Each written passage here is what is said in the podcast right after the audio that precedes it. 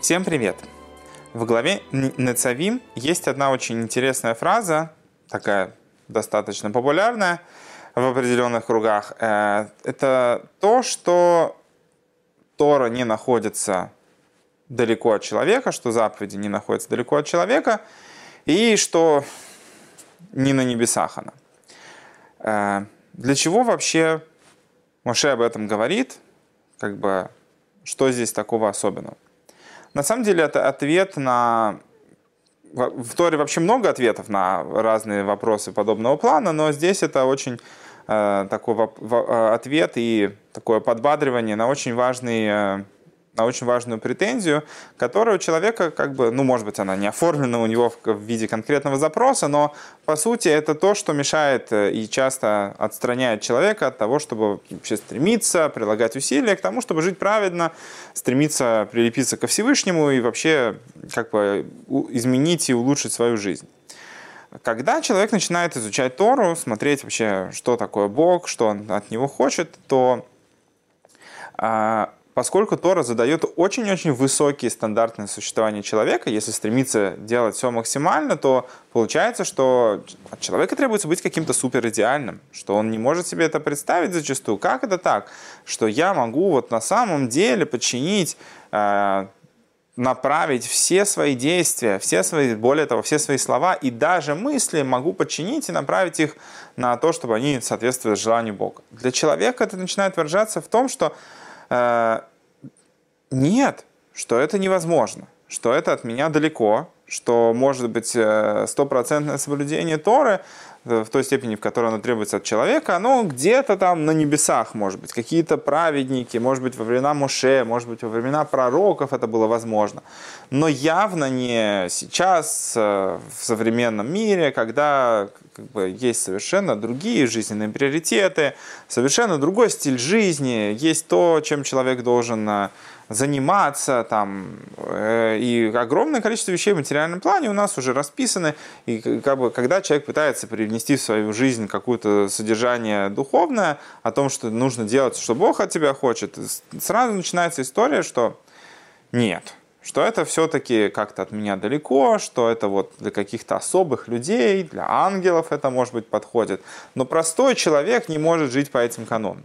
Это одна сторона. Есть еще вторая сторона, еще как бы более, можно сказать, глубокий вопрос, это то, что, окей, может быть, времена Моше, когда эти вопросы были вот на таком уровне, что там какие-то духовные люди жили, и была возможность обращаться к пророкам, обращаться к мудрецам. Сейчас кто эти мудрецы, кто эти эксперты, что все это как бы вообще совсем не тот уровень, который можно связать, что эти люди вообще достойны, если в глобальном масштабе смотреть, и быть учителями, указывать, кому как жить. Да? Они, ну так, если посмотреть, э, иди еще найти человека, который хотя бы там на пару ступеней выше стоит, чем все остальные люди по плане своих качеств и прочего а других как бы у нас нет. Да? И это дополнительно говорит человеку, по крайней мере, когда он пытается вообще сам себя убедить, что нужно жить в каким-то более э, вечным стандартом добра и зла, то оказывается, что все это ему кажется совершенно не, нереализуемым до конца.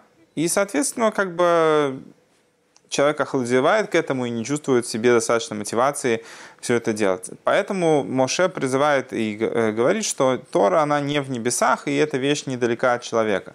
Что на самом деле, а, во-первых, если начать отвечать с конца, что э, поскольку Всевышний дал Тору в этом мире, да, что это не какое-то указание, которое только вот одним каналом приходит сюда, и все, то есть есть у кого-то на Тору монополия, что только через, там, только через Моше может раскрываться Тора. По факту она раскрывалась через Моше, но он передал потом всю устную Тору всему еврейскому народу, мудрецы все, в каждом поколении, какие они есть. Да? То есть те мудрецы, которые получили право от мудрецов предыдущего поколения, какие они есть, э, таким мудрецам мы должны следовать.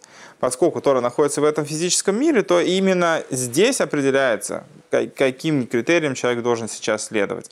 Да, это опирается все, опирается все на письменную Тору, на устную Тору, э, на то, как мудрецы ее трактуют в наше время. Если они уходят, если кто-то, называющий себя мудрецом, при этом начинает говорить вещи, которые выходят за рамки устной традиции или письменного текста, то понятно, что это уже не соответствует э, тому, что Всевышний от нас хочет. Такой человек как бы уже не может себя считать, и мы не вправе его считать мудрецом Торы, каким бы умным и логичным он не был.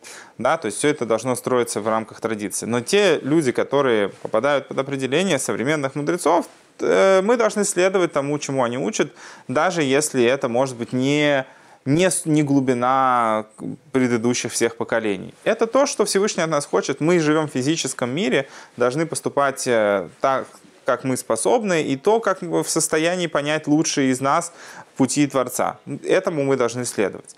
Кроме того, поскольку весь мир был создан по Торе, как, которая это как план как схема существования мира. Поэтому на самом деле соблюдение заповедей это не какая-то вещь, которая для человека является неким бонусом. Типа, ага, вот я дитя физического мира, материального, я живу здесь по тем канонам, по которым он существует, по той природе, которую Всевышний в мир заложил, а вот что-то делать еще, что Бог от меня хочет, это как бы вот надо прыгнуть выше самого себя, выйти за свои границы, и вот тогда только я до этого доберусь. Это где-то в небесах. Но Моше говорит, Тора не в небесах, заповеди недалеки от человека. Потому что на самом деле, если мы смотрим на мир с позиции того, что весь мир был создан по замыслу Всевышнего, то и соблюдение заповедей на самом деле Э, часть природы человека. Так же, как когда придет Машиах, почему написано, такое есть выражение, что в будущем будут заповеди отменены. Не потому, что сама идея выполнения заповеди уйдет, а то, что для человека это станет естественным действием. Это перестанет быть тем, что заповедано. То есть, если у тебя все люди делают то, что э, то, что и так должно быть, не обязательно, не нужно как бы прописывать эти вещи. Это уже не выполнение приказа, это их собственное решение. Заповедью это считается, пока человек выполняет именно волю Бога, как его приказ. Поэтому, когда э, мы знаем о том, что Тора, она не где-то в небесах, что это наша часть, что то, что от нас Всевышний хочет, это не что-то бонусом к нам являющееся, а то, что на самом деле заложено в нашей природе, и то, что это естественное для нас поведение, тогда человек в состоянии осознать, что это вещь, которая ему близка, что он в состоянии все эти вещи выполнять. И по факту это подводит нас к одному очень важному моменту, что в какое бы время, в каком бы месте мы ни жили, мы в состоянии достичь того, чтобы выполнять на 100% то, что Всевышний от нас хочет, и тем самым реализовывать весь потенциал своей, своей души, а не то, что все, как бы вот мир погряз во тьме, святые вещи остались только где-то на небесах, то есть, может, может быть, когда Машех придет, тогда для нас начнется что-то вообще хорошее. А пока будем жить, как живется уже, и не будем стремиться э, как-то раскрыть в себе то хорошее, что в нас заложено. Нет, Моше и, и, и, и Тора, и Всевышний говорят нам, нет, все это на самом деле к тебе близко, оно возложено на тебя, а не на ангелов в небесах. И по факту все, раз оно к тебе все близко, оно к тебе имеет отношение, и все зависит от тебя.